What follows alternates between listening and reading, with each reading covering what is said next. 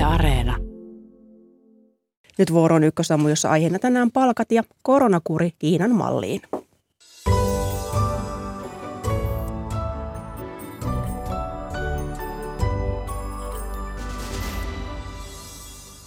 Moni kansalainen tuskailee nyt jo palkan riittävyyden kanssa eri kustannusten noustessa. Puhumme aluksi palkankorotuspaineista. Kiinan tiukka koronakuuri on saanut kansaa kaduille. Kuulemme, miksi Kiinan johto haluaa nollatoleranssin vielä liki kolme vuotta pandemian puhkeamisen jälkeenkin.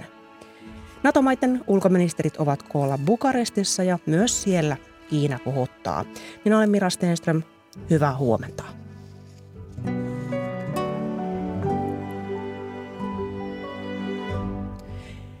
Teollisuudessa työnantajat ja työntekijät neuvottelevat parhaillaan ensi vuoden palkoista ja neuvottelut ovat olleet vaikeita.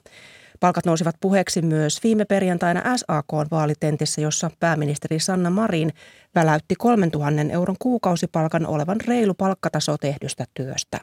Puhumme seuraavaksi palkankorotuspaineista. Hyvää huomenta ja tervetuloa lähetykseen tutkimuslaitos Laboren johtava tutkija Merja Kauhanen – Kiitos. Ja Elinkeinoelämän tutkimuslaitoksen toimitusjohtaja Aki Kangasarju. Kiitos. Huomenta. Moni palkansaaja siis tosiaan on jo tällä hetkellä tämän palkan riittävyyden kanssa ongelmissa. Tuskaa on, eri kustannukset nousevat ja ensi talveakin odotetaan jo kauhulla. Niin minkälaiset paineet työmarkkinapöytiin tällä hetkellä kohdistuvat Merja Kauhanen? No kyllä mä näkisin nyt, että, että palkansaajan puolen, puolen intresseissä on kyllä turvata sitä palkansaajien ostovoimaa. Ja tänä vuonnahan reaalipalkat on, on ennätyksellisesti sukeltaneet, että, että korkea inflaatio, ja, joka jatkuu vielä ensikin vuonna suht korkealla tasolla, niin kyllä aiheuttaa niitä paineita siis myöskin sille palkankorotusten tasolle. Aki Kangasarja, miten sinä arvioit tätä painetta tällä hetkellä? Kyllä se sillä tavalla kova on, koska tämä inflaatio on niin äkillisesti noussut ja tänä vuonna ostovoima laskee ihan niin kuin ilman muuta. Sille ei voida oikeastaan mitään. Niin, ja, ja nyt sitten ensi vuodesta ei tiedetä, miten nopeana inflaatio jatkuu. Ja tämä epävarmuus tavallaan tekee sitä ekstra painetta tähän, niin palkkakierrokset on aina vaikeita, mutta, mutta se lisää pahentaa. Ja sitten täällä on taustalla myös muita, muita vaikeuttavia tekijöitä, kuten esimerkiksi tämä kunta-alan oma sopimus, jossa kunta-ala saa sitten aina vähän enemmän kuin tämä vientiala, joka on niin kuin hyvin poikkeuksellista, noin niin kuin jos verrataan muihin maihin. Ja – ja tuota, tämä paikallisen sopimisen lisääminen myös tuo uutta, uutta tavallaan pelitilannetta tähän, että kuinka paljon sovittaa nyt sitten sopimuskorotuksissa kaikille samaa ja kuinka paljon jätetään sitten paikalliseen sopimiseen, niin kyllähän se paineita ja vaikeutta tuo. Mm. Niin Merja Kauhanen, miten paljon tällä hetkellä pystytään esimerkiksi paikallisella sopimisella nostamaan palkkoja? Mitkä, minkälaiset paineet tai mahdollisuudet sinne kohdistuu? No tavallaan, jos me katsotaan meidän nimellisansioiden, nimellispalkkojen kehitystä, niin sehän muodostuu kahdesta osasta. Yksi osa on tämä sopimuskorotukset, mutta sitten on myöskin tavallaan tämmöiset palkkaliukumat, mitä yritykset voi maksaa sitten kaikille työntekijöille vai osalle työntekijöistään. Eli tavallaan niistä kahdesta osatekijöistä muodostuu tämä palkka. Ja tällä hetkellä, kun esimerkiksi nyt on aika paljon työvoimapulaa, ja, ja tämmöisiä avoimia työpaikkoja on ollut vaikea täyttää, niin kyllä nämä palkkaliukumat on näytellyt myös sopimuskorotusten ohella semmoista tärkeää roolia. Mm. Nythän tuossa SAK-tentissä, mihin aikaisemmin viittasin, niin puolueiden puheenjohtajat saivat esittää lapulla näkemyksensä pienimmästä reilusta kuukausipalkasta. Ja pääministeri Marinin mukaan hänen esittämänsä summa ei ollut kuitenkaan suositus minimipalkasta, vaan hänen laskelmansa reilusta palkkatasosta. Ja hän tosiaan esitti 3000 euron kuukausipalkkaa, että se olisi reilu. Mikä teistä olisi sellainen palkkataso, joka on tekijälleen reilu?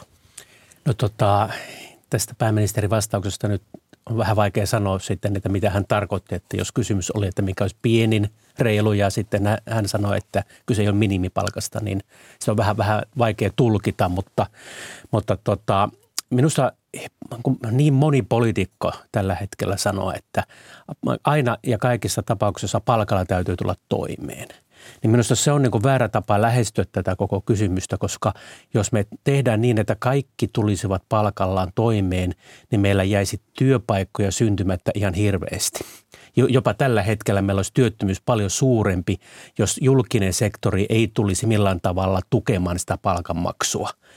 Ja, ja jos me tätä linjaa jatketaan ja voimistetaan, niin meillä työttömyys lisääntyy ja alkaa syrjäytymiskierre ja koko Suomen hyvinvointi heikkenee merkittävästi. Pitäisi kääntyä täysin toiseen suuntaan ja antaa ne pienimpien palkkojen määräytyä ihan niin kuin markkinoilla määräytyy ja mikä, mikä alentaisi ehkä pienempiä palkkoja, mutta se lisäisi työllisyyttä ihan hirveästi. Mutta ja sit, oikeus ja kohtuus, että ihminen tulee toimeen sillä palkalla. Ja siksi juuri me tarvitaan julkista sektoria tähän mukaan, että julkinen sektori sitten joko työtulon vähennyksellä tai tulonsiirroilla tukee ja paikkaa sitä ostovoimaa niin, ettei tuloerot kasva, ettei eriarvoisuus kasva, koska se tässä työttömyyden lisääntymistapauksessa se eriarvoisuus kasvaisi.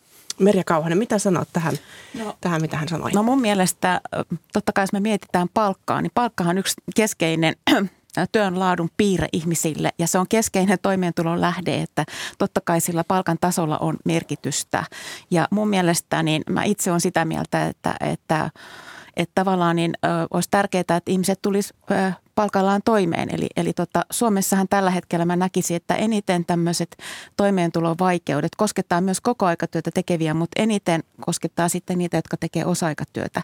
Ja siellä on paljon niitä, jotka tekee vastentahtoisesti osa-aikatyötä. Et mun mielestä meidän pitäisi kiinnittää huomiota tämmöiseen alityöllisyyteen ja palkan riittämättömyyteen. Ja minimipalkat on mun mielestä tutkimusten mukaan, että, että sillä tasolla on merkitystä sitten tälle eriarvoisuudelle, koska, koska palk- palkkojen kautta se on iso tärkeä tekijä myöskin sitten tässä kokonais ää, eriarvoisuudessa.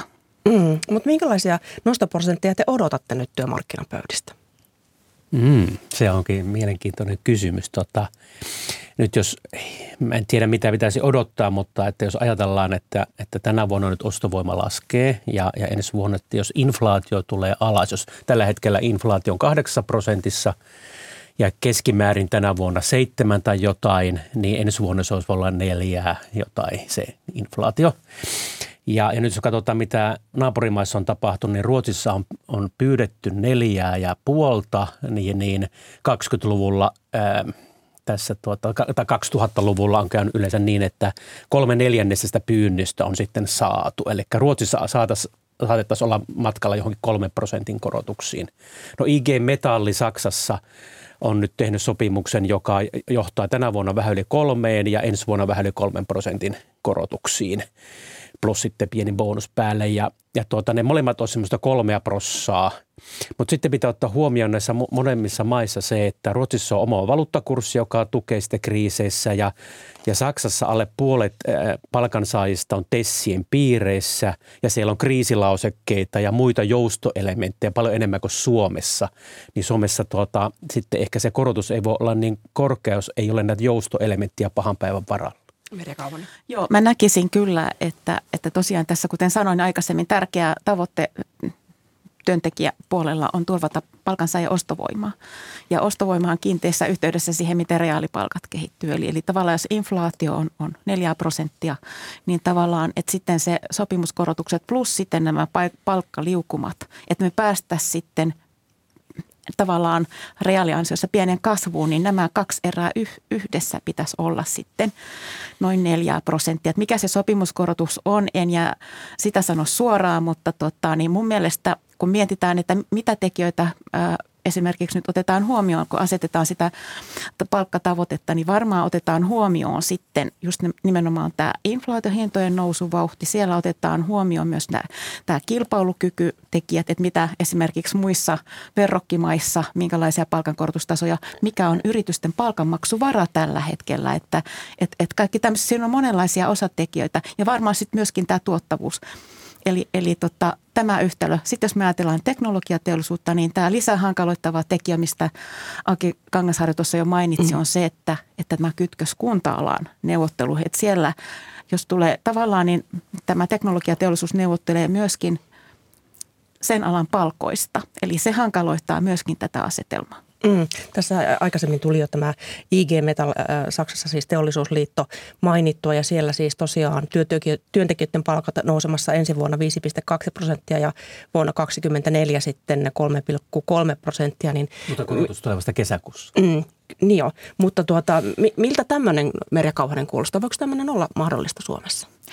No tuota, jokainen maahan katsoo sitten kansallisesti, että mm. ja, ja totta kai sitten... Mutta jos otetaan mallia ver, niin no mä näen, että mm. kyllä tässä, kun asetetaan, kun katsotaan, tota, mietitään sitä palkankorotustasoa, niin totta kai mä sanon, noi tekijät, mitä mä sanoin, ottaa huomioon, mm. mutta siinä myös katsotaan niitä verrokkimaita, että, että, että muuallakin on haluttu kompensaatiota siitä korkeasta hintojen nousuvauhdista, eli, eli tota, en mä näkisi sillä lailla poikkeuksellisena, että Suomessakin lähdettäisiin neuvotteluissa liike, liikkeelle suunnilleen samasta tasosta kuin missä esimerkiksi Ruotsissa ja Saksassa.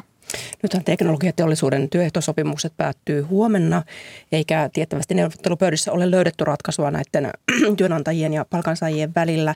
Ja nythän teollisuusliiton puheenjohtaja Riku Aalto sanoi, että päätös toimii ryhtymisestä voi tapahtua nopeasti, mikäli neuvottelut eivät lähiaikoina johda haluttuun tulokseen. Niin kun tuossa hoitoalan työkiistassa keväällä ja kesällä nähtiin melko koviakin työtaistelutoimia, niin minkälaisena näette ilmapiirin työtaistelutoimille tällä hetkellä? Kyllähän inflaatio oloissa aina myöskin lakkojen määrä kasvaa, että 80-luvulla, jolloin, jolloin kyllä se on ihan tutkimustuloksia mm. ja, ja pystytty niin kuin sieltä niin kuin jo havaitsemaan, että kun inflaatio on korkea, se vaihtelee, se tekee se epävarmuuden tulevasta niin suureksi, että se vetää solmuun myös palkkaneuvottelut ja sellaisella historialla voisi niin kuin ennakoida, että kyllä tässä niin kuin pal- no, lakkojakin nähdään.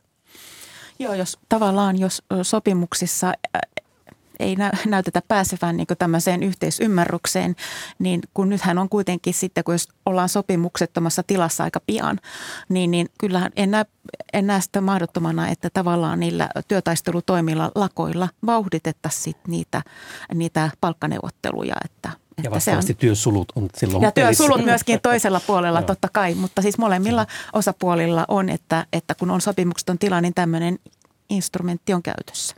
Nythän uutistoimisto STT mukaan työnantajaliitot ovat väläytelleet näihin teollisuusliiton sopimuksiin kriisilauseketta, jolla palkankorotuksia voisi siirtää tai jopa kokonaan perua, jos olosuhteet muuttuu. Niin mitä ajattelette tällaisten kriisilausekkeiden käyttökelpoisuudesta? Minusta se olisi tosi, tosi niin kuin hyvä, koska – koska Suomesta puuttuu. Että Suomessakin niitä on vähän jossain tesseissä ollut, mutta niitä ei ole käytännössä käytetty. Ne on jääneet vähän niin kuin kuolleeksi kirjaimeksi. Ja se oli yksi tavallaan Saksan niistä onnistuneista joustoelementeistä huonona aikana. Siellä on myös se joustoelementti, että palkkaliukumat, josta Merja Kauhanen tässä on nyt on puhunut, niin ne on, ne on olleet myös miinuksella huonona aikana jotta ei, ei tarvitsisi työmarkkinoiden joustaa työttömyyden kautta, vaan että pyörät pysyisi pyörimässä ja sitten kun tulee hyvä aika, niin työntekijät saisi kompensaation sitten. Ja me tarvittaisiin Suomeen näitä joustoelementtejä paljon enemmän, mitä meillä nyt on. Ja se on itse asiassa koko paikallisen sopimisen se paras ja tehokkain ja hyödyllisin elementti, tämä tällainen niin kuin kriisijoustavuus. Joo, kun mietitään näitä kriisilausekkeita, avaamislausekkeita, niin tässä mm, tämä Saksa on ehkä semmoinen poikkeus, että siellähän on pitkään ollut nämä kriisilausekkeet jatkuvasti käytössä, mutta sitten, että kriisilausekkeet äh, palkoista, niin ne on itse asiassa hyvinkin harvinaisia. Että esimerkiksi muissa pohjoismaisverrokkimaissa, niin siellä ei missään ollut kriisilausekkeita, vaikka paikallista sopimista on lisätty. Että, että tavallaan mä näen, että, että, että työn palkansaaja on kyllä vähän heikommassa asemassa sitten joustamaan palkoissa alaspäin. Se tavallaan, että, se, että ne palkat ei aina jousta alaspäin, antaa semmoista turvaa, kun tavallaan siellä toisella puolella on enemmän niitä puskureita ja joustovaraa, että, että tuota, kriisilausekkeethän meillä otettiin käyttöön tämän kilpailukyky sopimuksen yhteydessä aika monellekin alalle, että se oli semmoinen ensimmäinen kerta, kun tämmöinen mahdollisuus otettiin, että, että tuota, että niitä ei ole kauheasti käytetty ja mä en tiedä sitten, että kuinka, kuinka palkansaajapuoli ylipäänsä sitten näkee, että onko ne kovin hyviä joustokeinoja nimenomaan siitä su- suusta, että, että se riskinsietokyky palkansaajalla sitten, jos palkat hirveästi joustaa alaspäin, niin että sitä ei ole. Mm. Nyt SAK on vaatinut erityistä ostovoimasopimusta, joka neuvoteltaisiin siis palkansaajien ja työnantajien keskusjärjestöjen välillä ja sen keskeinen osa olisi näiden palkan sivukulujen siirto työntekijöiltä työnantajien kontolle, niin kohenisiko Merikauden tällä, tällä konstilla sitten palkansaajien ostovoima merkittävästikin? No kyllähän tässä silloin, kun palaa jälleen tähän kilpailukykysopimukseen, tavallaan sen osanahan siirrettiin näitä ää, palkan sivukuluja, mm, niin kyllä. tavallaan niin, niitä työnantajalta poistettiin tai laskettiin osa pysyvästi ja sitten taas pysyvästi palkansaajapuolelle tuli lisää. Että tavallaan totta kai, jos näitä sivukuluja vähennettäisiin niitä maksuja vähennettäisiin siellä palkansaajapuolella, niin totta kai se vaikuttaisi myöskin sit siihen kokonais, kokonaisansioihin. No Aki Kangasharju, mahtaako työnantajapuolella olla halukkuutta lähteä tällaiseen? Ei varmasti ole. Että tota, mm. Tämä olisi paluuta tähän tupoaikaan ja sehän on niin kuin kuollut ja kuopattu, että ne, ne viestit sieltä suunnasta on niin vahvoja, että kaikki tämmöiset tupoehdotukset varmasti varmasti totta ovat kuolleena syntyneitä ajatuksia. Tässä kilpailukykysopimuksessa Sipilän aikahan niin työntekijät, vaikka niille siirrettiin näitä työnantajamaksuja, niin ne saavat pal- tuota, tulo, veron alennuksen kompensaatiota, kompensaationa, että nyt se pitäisi sitten tuloveroa ruveta kiristämään, jos, jos niitä palautellaan. Ja mä en usko tähänkään ollenkaan tällaiseen, tällaiseen kehitykseen. Sitä paitsi kilpailukyky nyt on lähtenyt niin kuin vähän paranemaan ja, ja palautumaan. Ja nyt jos me iskettäisiin ja, tota, työnantajille tällaisessa näin epävarmassa tilanteessa vielä lisää niin kuin, näin, verorasitusta, niin kyllä se kilpailukyvylle ja tähän investointihalukkuudelle olisi kyllä kauhea isku. Tässä aiemmin, anteeksi, aiemmin mainittiin jo se, että miten, miten eri alat ovat vähän niin kuin sidoksissa toisiinsa, niin Kaupan liittohan ilmoitti aiemmin tässä kuussa, että kaupan palkkaneuvottelut eivät ole mahdollisia ennen kuin vientiteollisuutta edustavat teknologiateollisuus ja kemian teollisuus ovat saaneet omat neuvottelunsa päätökseen. Niin Perja Kauhanen, miten tarkkaan nyt eri aloilla seurataan, että mitä niissä muissa pöydissä tapahtuu? Joo, kyllä tässä on selvästi tämmöistä kytköstä, joka tulee e, e, halukkuutta tämmöiseen koordinaatioon. Ja, ja totta, tosiaan silloin, kun Suomessa luovuttiin keskitetystä sopimuksista ja haluttiin sitten ajaa semmoista Ruotsin tyyppistä mallia Suomeenkin, uutta Suomen mallia, jossa siis nimenomaan nämä kilpailualttiit vientialat määrittelisi sen palkkanormin, jota jota, ää, jonka yli muiden alojen korotukset ei saisi mennä. Ja, ja tästähän ei ole sellaista yksimielisyyttä ollut, että onko meillä sellaista mallia, mutta työnantajapuolella on haluttu edistää tätä koordinaatiota. Ja selvästi tämä kaupan alankin työnantajapuolen ilmoitus siitä, että odotetaan ensiksi teknologiateollisuuden korotusta ja katsotaan mikä se yleinen linja, niin selvästi sieltä puolelta voimakkaasti ajetaan sitä koordinaatiota. Ja jossain mielessä voi sanoa, että koordinaatio sillä lailla on ihan, ihan hyväkin asia siinä mielessä, jos pystytään ottamaan huomioon nämä, nämä tuota tämmöiset niin tavallaan kansantalouden reunaehdot ja niin edelleen, että sovitetaan yhteen näitä palkankorotusvaateita. Että tuota, silloin kun aikoinaan tehtiin liittokierroksia Suomessa, niin korotukset oli aina selvästi korkeampia silloin verrattuna siihen aikaan, kun tehtiin keskitettyjä sopimuksia.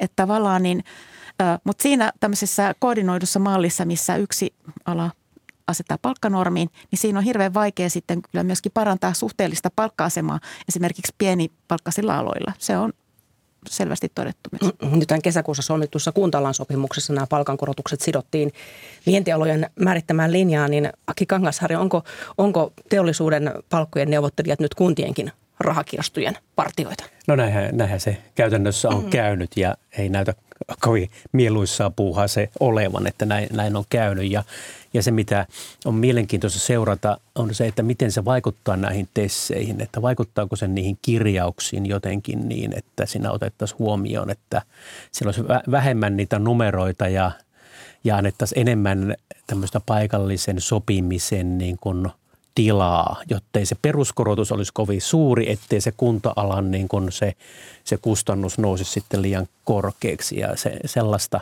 tässä saattaa olla ilmassa, mutta, tai siis en tiedä, mutta että, että tota, se voisi olla yksi johtopäätös tällaisesta, mutta että ei se varmasti mieluisaa puuhaa tämän hetken sopijoilla ole. Siellä vaikeita päätöksiä niissä pöydissä. Paljon kiitoksia tästä eloisesta keskustelusta Etlasta Aki Kangasharjo ja Laboresta Merja Kauhanen. Paljon kiitoksia teille. Joo, kiitos.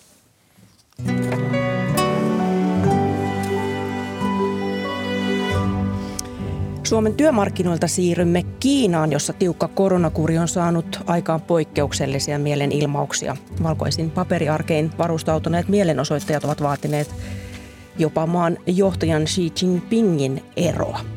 Ja lähetyksen lopuksi matkaamme Bukarestiin, jossa Naton ulkoministerit ovat koolla ja Suomikin on menossa mukana.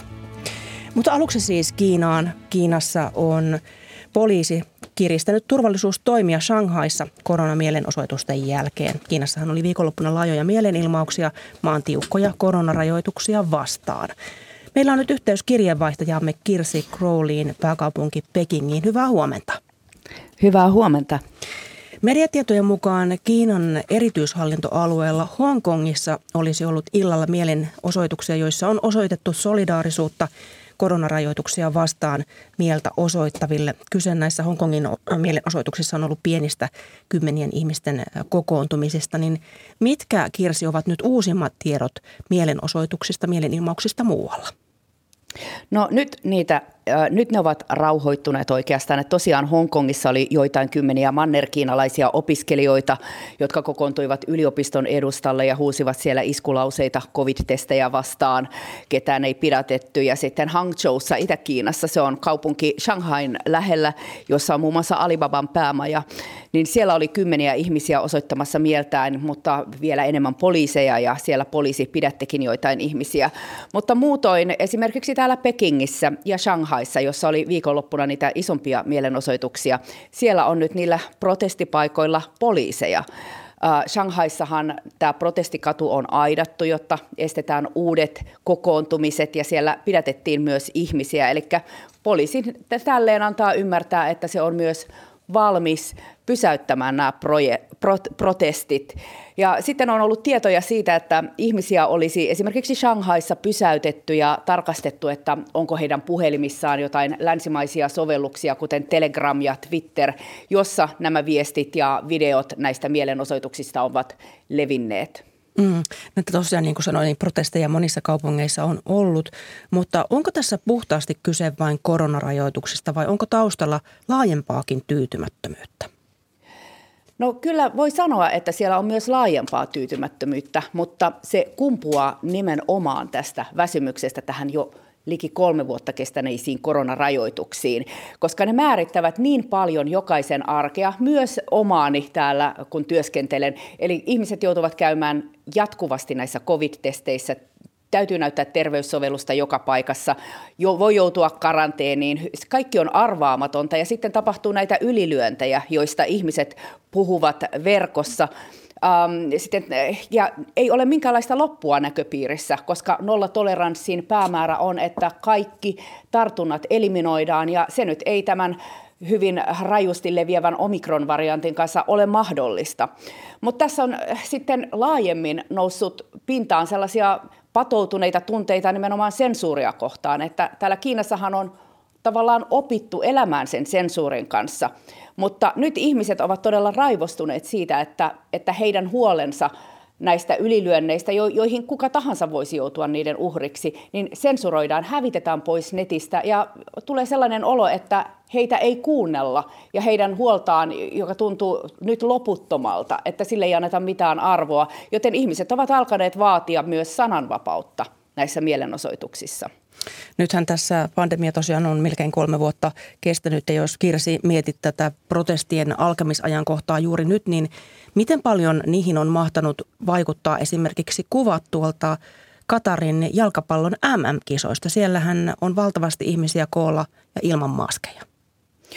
No onhan sekin tietysti osa tätä, että verkossa lähti leviämään keskustelu siitä, että miten voi olla, että tuolla Katarissa ihmisillä on noin hauskaa ja niillä ei ole maskeja. Joku veisteli jopa, että minä luulin, että koko muu maailma on kuollut covidiin, mutta, mutta olinkin näköjään väärässä.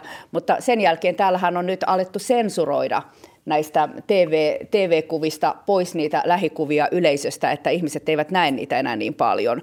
Mutta se on vain osa tätä, että tässä itse asiassa tämä on sellaista aikaa, että nyt oli odotuksia siitä, että Kiina lähtisi jollain lailla höllentämään tätä koronapolitiikkaa. Odotettiin, että lokakuun puoluekokouksen jälkeen se höllentyisi ja sitten annettiin tällaiset 20 ohjetta, joiden perusteella tehtiin tällaisia pieniä, pieniä höllennyksiä – ja sitten yhtäkkiä tämä omikron-variantti lähti entistä rajummin liikkeelle ja sitten iskettiin entistä suuremmat rajoitukset päälle. Esimerkiksi täällä Pekingissä rajoitukset ovat nyt suurimmat koko korona-aikana. Ja tämä väsyttää ja, ja turhauttaa ja huolestuttaa ihmisiä. Ja kun ihmisten arki on niin kuin se on isoa kompromissia ja monen varallisuus on heikentynyt. Ihmiset ovat menettäneet työpaikkansa, he tienaavat vähemmän ja sitten tulee näitä sulkuja ja sitten tulee näitä tarinoita, esimerkiksi Urumqin tulipalo, että, jonka ihmiset näkevät, että se johtuu nimenomaan näistä koronarajoituksista, kun pelastusreitit tukittiin. Niin, tämä on niin tämmöinen, tämmöinen tilanne, missä sitten tavallaan tämä kaikki patoutunut huoli räjähtää esiin.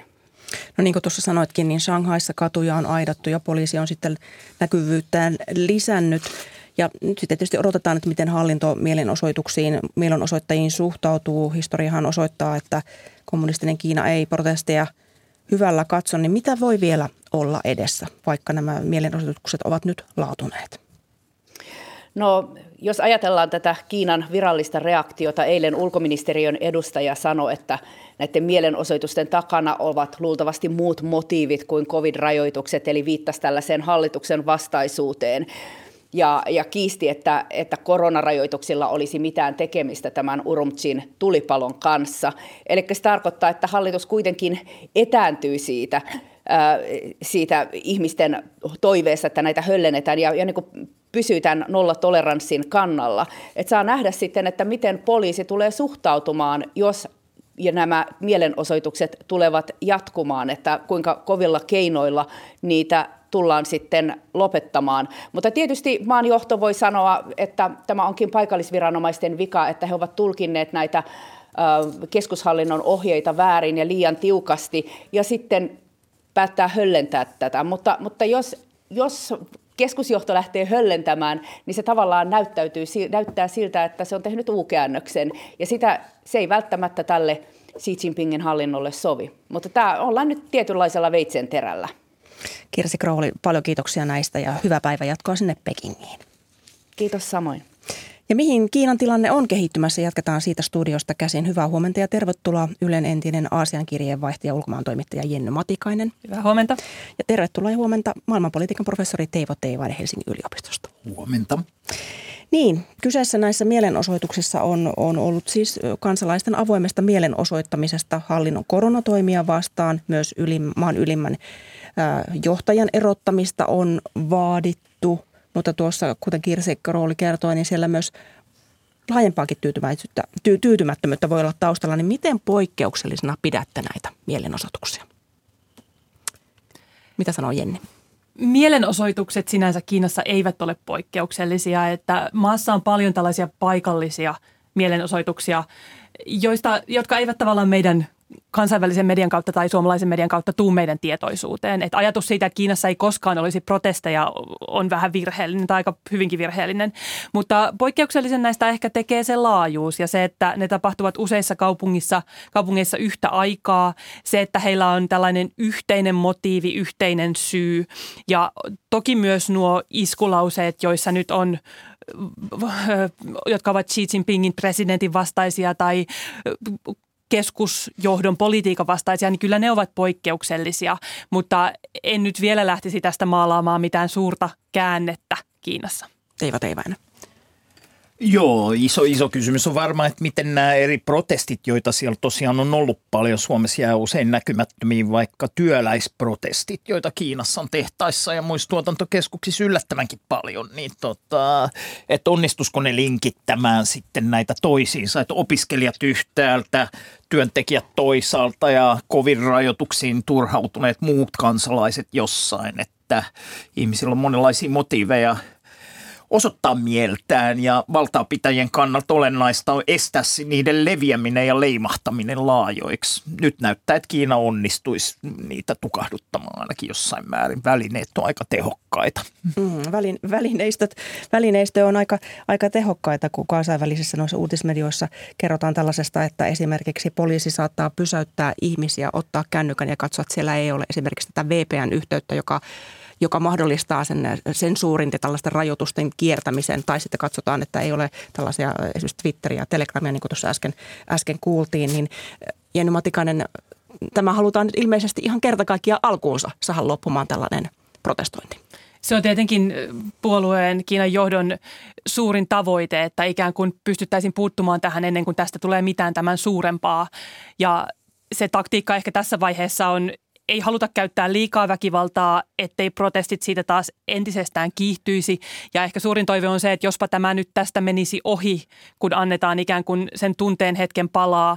Ja toki niin kuin siellä on tarkka poliisivalvonta, nimenomaan tehdään kaikkia tällaisia ehkäiseviä toimenpiteitä siihen, että tämä ei lähtisi tästä leviämään. Ja useinhan Kiinassa virkavalta käyttää myös tällaista tietynlaista niin kuin, miten se nyt saisi henkistä painettakin siihen, että annetaan ymmärtää, mitä sinulle voi tapahtua, jos nouset hallintoa vastaan tai kun ajatellaan, että täällä on paljon opiskelijoita juurikin, niin tavallaan heidän tulevaisuudellaan ehkä jonkunlainen uhkailu. Tällaisia keinoja mä ainakin näkisin, että Kiinan johto voisi ottaa käyttöön, että sanottaisiin, nyt arvailen, mutta vaikkapa sellaisia, että menetät opiskelupaikkasi, jos jatkat mielenosoittamista, että Hongkonghan on tässä tietynlainen vertailukohta siihen, että millaisia keinoja Kiinalla on tukahduttaa protesteja. Mm, nythän tätä tiukkaa koronalinjaa Kiina on vetänyt kohta kolme vuotta, niin Teivo Teevainen, miksi kansalaisten pinna katkeaa nyt, eikä aikaisemmin?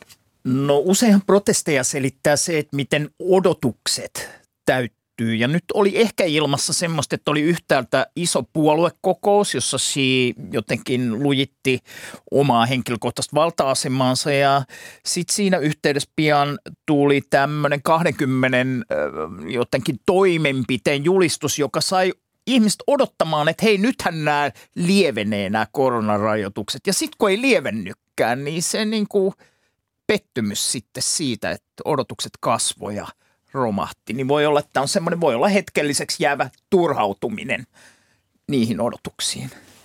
Ja tavallaan minusta kaikessa tässä keskustelussa nyt on hyvä muistaa, että me puhutaan ilmeisesti tuhannesta, muutamasta tuhannesta kyllä, ihmisestä kyllä. maassa, jossa on yli miljardi asukasta. Eli me ei todellakaan puhuta nyt tilanteesta, jossa Kiinan kansa on kaduilla tai heillä on nyt yhteinen tahto kaataa Kiinan johto, vaan nimenomaan me puhutaan siitä, että ollaan turhauduttu johonkin asiaan, joka on tunkeutuu kaikkialle siihen omaan elämään. Ja musta tämä on ehkä niin kuin avain tässä, että me mietitään, että miksi just nyt tai miksi tällainen asia sai kiinalaiset, osan kiinalaisista rohkaistumaan mielenosoitukseen, niin tavallaan se ajatus, miksi kommunistista puoluetta tavallaan katsotaan ja sitä vastaan ei nousta, on se, että niin kauan kuin politiikka jossain määrin ei tule sinne omaan elämään tai oma elämä, koko ajan elämä on parempaa, palkka on vähän parempi, asutaan vähän paremmin, lapset menestyy paremmin kuin vanhempansa, niin niin kauan ikään kuin ei ole mitään syytä mutta nyt koronatoimien kautta se politiikka onkin tullut hyvin, hyvin lähelle sitä omaa elämää,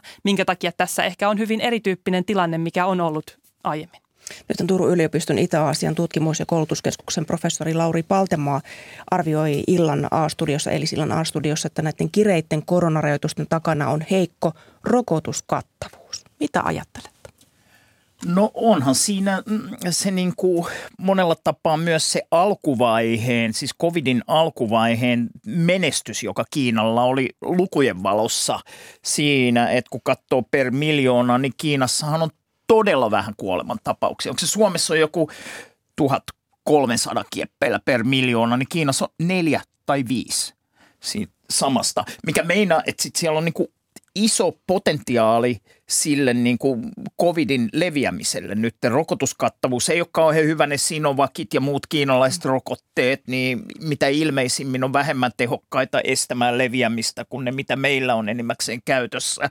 Niin jos ne höllentää rajoituksia, niin se saattaa levitä tosi paljon, vaikka Kiina näytti menestyvän niin kuin covid-strategiallaan autoritaarisi ottein niin hyvin. Ja se, mikä mielestäni tuli esiin myös siellä eilisessä A-studion keskustelussa on se, että Kiinan terveydenhuoltojärjestelmä jo ennen koronaa oli todella huonossa jamassa. Ja eh, tavallaan juuri se näkökulma, että Kiinan strategia toimi alussa. Näytti siltä, että heillä ei tule kuolemantapauksia ja ikään kuin kansakin ehkä näillä perusteilla juuri ajatteli, että no meillä on tämä voittajastrategia ja lännessä katsotaan, on, on kaaosta ja on sulkuja, mutta juuri tämä ajatus siitä, että Kiina ei ole nyt näiden vuosien aikana tehnyt sitä, mitä lännessä on tehty, jotta me voidaan nyt taas olla tässä tilanteessa, missä voidaan avata yhteiskuntaa. Siellä on heikko rokotuskattavuus. Ilmeisesti kiinalainen rokote ei ole yhtä tehokas kuin meillä käytetyt rokotteet ja terveydenhuolto ei tule kestämään sitä, jos todella paljon ihmisiä sairastuu. Niin siinähän on sitten uudet protestin ainekset, jos päästetään sairaus nyt sitten kansan läpi menemään. Mm, niin minkälaisia voisiko sanoa ylpeyden aiheita nämä kiinalaiset koronarokotteet ovat olleet maan hallinnolle, jos ne osoittautuvat nyt sitten, että ne ei olekaan niin tehokkaita kuin olisi haviteltu? nehän on ollut myös vaikkapa Brasiliassa ja muualla ikään kuin vientituotteena tai Kiinan tämmöisen niin kuin maailmanpoliittisen hurmausoffensiivin mm. välineinä mm. Afrikassa, Etelä-Amerikassa. Niin, mm, ja yhdistettynä siihen, että kun Kiina kuitenkin nyt kamppailee maailmanpolitiikan ja maailmantalouden ikään kuin johtopaikasta, niin se niin kuin väite, että meidän koronastrategia toimii paremmin kuin noit niin siinä on semmoinen kasvojen menetys ja myös ihan aito semmoinen, että jos ei se toimikaan, niin ehkä se Kiinan malli ei olekaan niin houkutteleva, kuin oltiin ajateltu, millä on seurauksia tämmöisiin hegemonisiin kamppailuihin siitä, että onko Kiina vai Yhdysvallat nyt niin kuin vetoamassa enemmän maailman maihin. Niin tässä tavallaan se, mitä ikään kuin on käynyt, on se, että Kiina on jumittunut tiettyyn strategiaan, joka toimi tietyn aikaa. Mutta nyt se ei enää toimikaan. Ja juuri tämä kasvojen menetys on minusta tässä avaintermi siinä mielessä, että puolueelle Chile sen johtajana on hyvin, hyvin vaikea tehdä nyt minkäänlaista selkeää käännöstä, varsinkaan kun se näyttäisi siltä, että tehdään myönnytyksiä mielenosoittajille.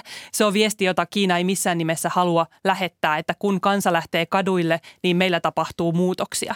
Eli jos muutoksia tulee, niin ne kyllä tulevat olemaan juuri näin, että ne joko joku syy vieritetään paikallishallinnolle tai ikään kuin ne kätketään johonkin muuhun, että olisi ollut suunnitelma toimia näin ilman sitäkin, että te tätä vaaditte. Niin nythän, äh, nythän äh, tällä hetkellä viranomaiset ovat, ovat tuota aika kuitenkin varsin pehmeällä kädellä näihin mielenosoituksiin reagoineet, mutta monella on muistissa tuolta 80-luvun lopulta vuonna 1989 niin tämän taivaallisen rauhan aukion opiskelijamielenosoitukset, jotka herättivät maailman huomion ja, ja, ja niitä tukahdutettiin erittäin kovin, kovin otteen ja tuolloin vaadittiin demokratisia uutis, uudistuksia. No nyt puhutaan näistä koronarajoituksista ja, ja tällaisesta niin kuin sananvapaudesta, niin Jenni Matikainen, miten, miten näet, että miten nämä vertautuvat toisiinsa, nämä kaksi tällaista mielenilmausta? Toinen oli todella verinen, tämä ensimmäinen.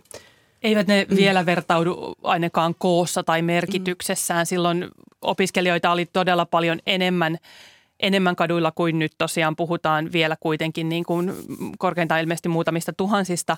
Ja myös siinä mielessä, että Kiinan yhteiskunta on hyvin erilainen, mitä se oli tuolloin 89. Silloin elettiin Kiinan avautumisen aikaa ja puhuttiin enemmän siitä, että onko Kiinassa demokratiakehitys mahdollinen. Nuorissa oli paljon sitä ajatusta, että demokratia tulee vielä myös Kiinaan ja nyt ollaan taas Kiinassa, joka on koko ajan Xi Jinpingin otteessa ollut kymmenen vuoden ajan entistä autoritäärisempi. Vapauksia on koko ajan otettu entistä enemmän pois. Valvonta on todella tehokasta.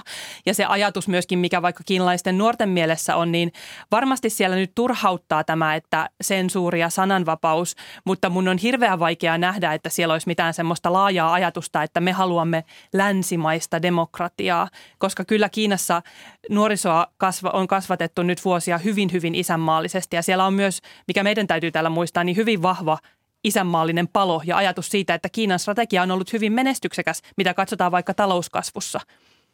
Ja sitten nyt on tämä korona, joka ikään kuin on ollut huono asia. Mm. Niin nythän nämä, nämä tiukat rajoitukset, koronarajoitukset ovat jo syöneet Kiinan talouskasvua, joka muutenkin on ollut laskusuunnassa. Niin mitä talous merkitsee Kiinan kommunistihallinnolle?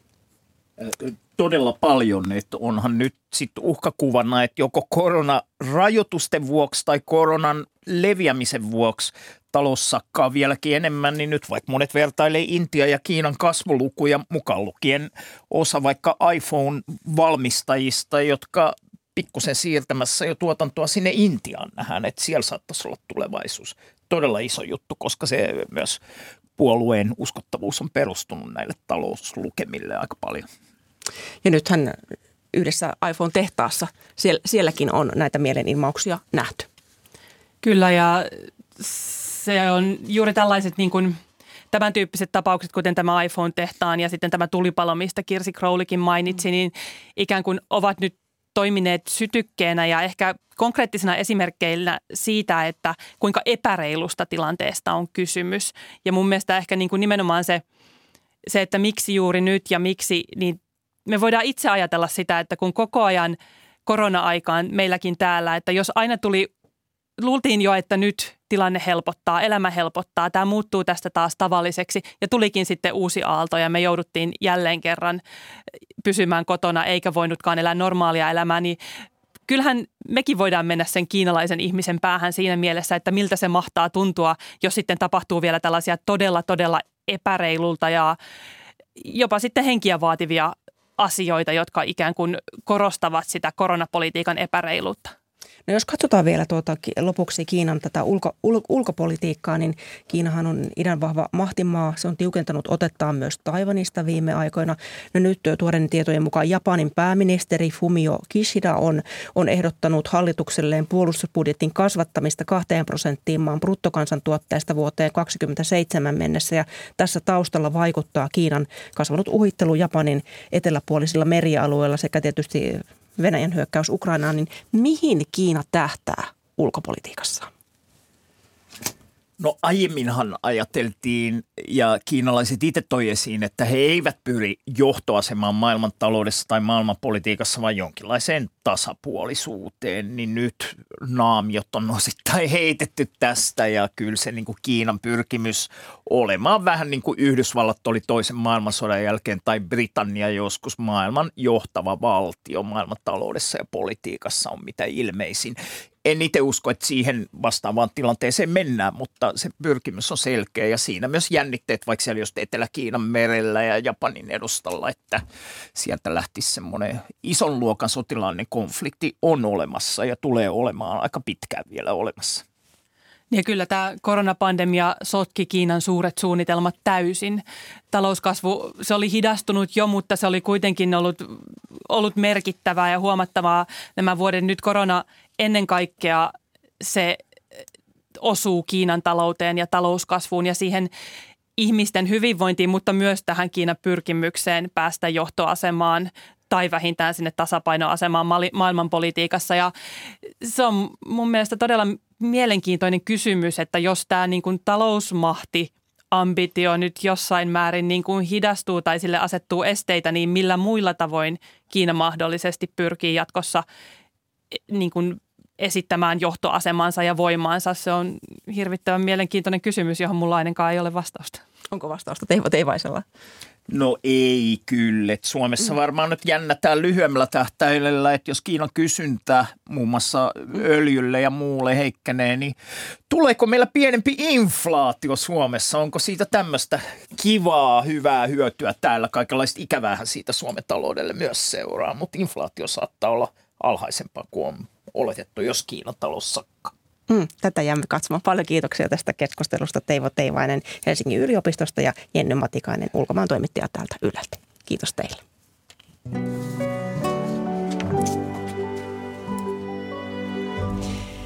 Puolustusliitto Naton ulkoministerit kokoontuvat tänään Bukarestissa Romaniassa. Suomi osallistuu tuohon ulkoministerikokoukseen ensimmäistä kertaa Naton tarkkailijan jäsenenä. Meillä on nyt yhteys EU-kirjeenvaihtajamme Richard Husuun. Hyvää huomenta. Hyvää huomenta. Suomea koskeva mielenkiintoinen yksityiskohta tämän päivän kokouksessa on se, että Turkin, Suomen ja Ruotsin ulkoministerit keskustelevat tänään NATO-prosessista siellä Bukarestissa. Mitä tästä tiedetään? Tosiaan Turkin ulkoministerin mukaan tänään tullaan keskustelemaan Suomen, Ruotsin ja Turkin välillä tästä NATO-ratifioinnin etenemisestä. Tilannehan tosiaan on se, että Unkari ja Turkki eivät edelleenkään ole ratifioineet Suomen ja Ruotsin jäsenyyshakemuksia. Tätä odotetaan edelleen. Turkilla on ollut vaatimuksia sekä Suomelle että Ruotsille ja näistä on määrä keskustella tänään. Varmasti kuulemme ulkoministeri Pekka Haavistolta tuossa ennen kokousta tarkemmin siitä, että millaisia keskusteluja tänään on odotettavissa. Niin, ulkoministeri Pekka Haavistohan oli juuri vierailulla Ukrainan pääkaupungissa Kiovassa ja nyt hän on sieltä sitten ö, tullut Bukaristiin edustamaan Suomea tähän NATO-ulkoministerikokoukseen ja tuonee varmasti tuoreet terveiset Kiovasta. Mistä Naton ulkoministerit aikovat keskustella nyt tässä tapaamisessaan? Kyllä juurikin tämä Ukrainan tilanne, Venäjän hyökkäyssota on tämän kokouksen ykkösteema. Venäjähän on tässä viime päivien ja viikkojen aikana iskenyt tällaiseen kriittiseen infrastruktuuriin Ukrainassa, kuten voimaloihin. Ja tässä on tosiaan riskinä, että miljoonat ukrainalaiset tulevat kärsimään tämän seurauksena. Ja tähän tietenkin on myös Naton näkökulmasta vastattava. Naton pääsihteerien Stoltenberg korosti myös eilen pidetyssä tiedotustilaisuudessa, että NATO-liittolaisten on lisättävä varsinkin ilmatorjuntaan liittyvää tukea Ukrainalle ja että tämä on tällainen tärkeä kysymys, missä hän odottaa kokouksessa linjauksia. Edellä tällä studiossa puhuimme Kiinasta, josta odotetaan myös siellä Naton ulkoministerikokouksessa niin sen, sen nousevan puheisiin. Niin mikä on Naton suhtautuminen Kiinaan? NATO on huomioinut Kiinaa yhä enenevässä määrin, voidaan sanoa.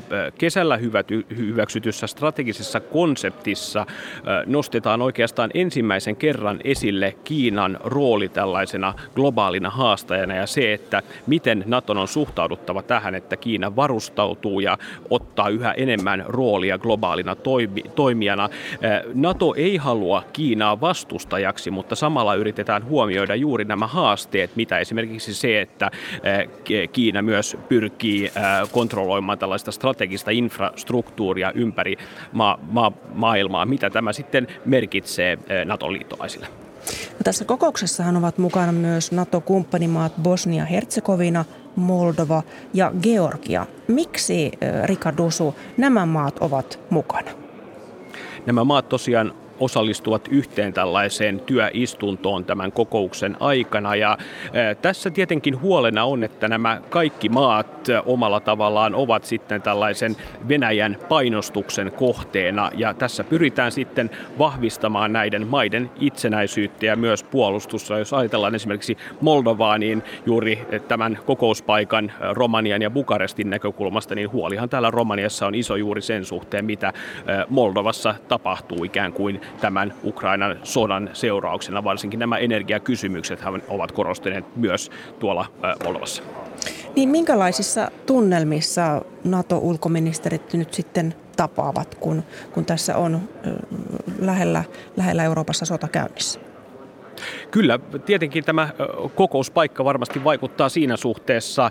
NATOhan on pyrkinyt vahvistamaan juurikin tätä itäistä puolustustaan tässä viime kuukausien aikana ja tämän Ukrainan sodan ja Venäjän hyökkäyksen alettua. Ja on tietenkin yksi näistä maista, jotka selvästi toivomat sitten, että NATO tukisi heitä enemmän. Tämä kokouspaikka on myös siinä mielessä mielenkiintoinen, että edellinen tällainen huipputason NATO-kokous, joka pidettiin täällä Bukarestissa oli vuoden 2008 huippukokous, jossa Ukrainan ja Georgian NATO-jäsenyydet olivat tällainen iso keskustelun aihe ja silloin ikään kuin avattiin ovi raolleen sille, että Ukraina ja Georgia voidaan ottaa Naton jäseniksi. Eli silloin ikään kuin todettiin, että heistä tulee joku päivä Naton jäseniä.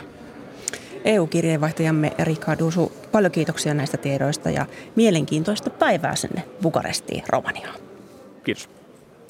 Ja kanssani tätä lähetystä tälle aamulle ovat valmistelleet Elina Sonkajärvi ja Matti Konttinen. Tuottajana on ollut Maria Skara ja äänitarkkailijana Joonatan Kotila.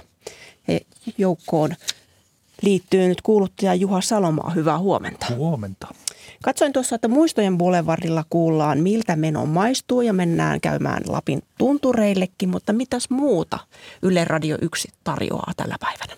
Kyllä, kyllä. Muistojen Boulevardilla on ainakin noita 50-luvun huippusuosikkeja Annikki Tähti ja Kippari kvartetti ovat mukana ja sitten mm. jopa David Bowie on saatu harvinainen vieras mm, mm. Muistojen Boulevardilla muuten. Kyllä. Ja tuota, Sari Valton ohjelmassa kymmeneltä sitten tunnin kuluttua puhutaan siitä, mitä tunnemme puita kohtaan. Onko sinulla puun halaaja kokemuksia tai tuttavia? en, en tiedä ihan mihin, en, en, mihin en, tuossa en, halaile, en, niin, en, en halaile puita, mutta ky, kyllä minä aina ihailen katselen mm. esimerkiksi semmoisia puita, jotka tuollaisissa maalaispeltomaisemissa yksinään, kyllä. voisi sanoa, töröttävät siellä, siellä pellon laidassa, niin kyllähän Joo. ne komeita näkyjä on puide, puista siis kymmeneltä ja illan konsertti Radion sinfoniaorkesteri konsertti lavalla ohjelma. Tämä ei ole ihan suora, mutta tässä aivan hiljakkoin äänitetty Wiesbadenissa vierailukonsertti. Ja viulutaiteilija Hilary Hahn, yksi maailman huipuista, on konsertin solistina ja siinä kuullaan muun muassa Jean Sibeliuksen viulukonsertto 19.30 RSO-konsertti lavalla. Mm, mielenkiintoista. Vielä kerkeät e- ehdit yhden sanomaan, jos yhden vinkin. No eipäs nyt tule. Muistakaa mm. Tiede Ykkönen. Tiede Ykkönen. Siellä on iltanapostelusta asiaa 12.10. Sitä kannattaa kuunnella. Kiitos näistä Juha ja hyvää päivänjatkoa kuulijoille.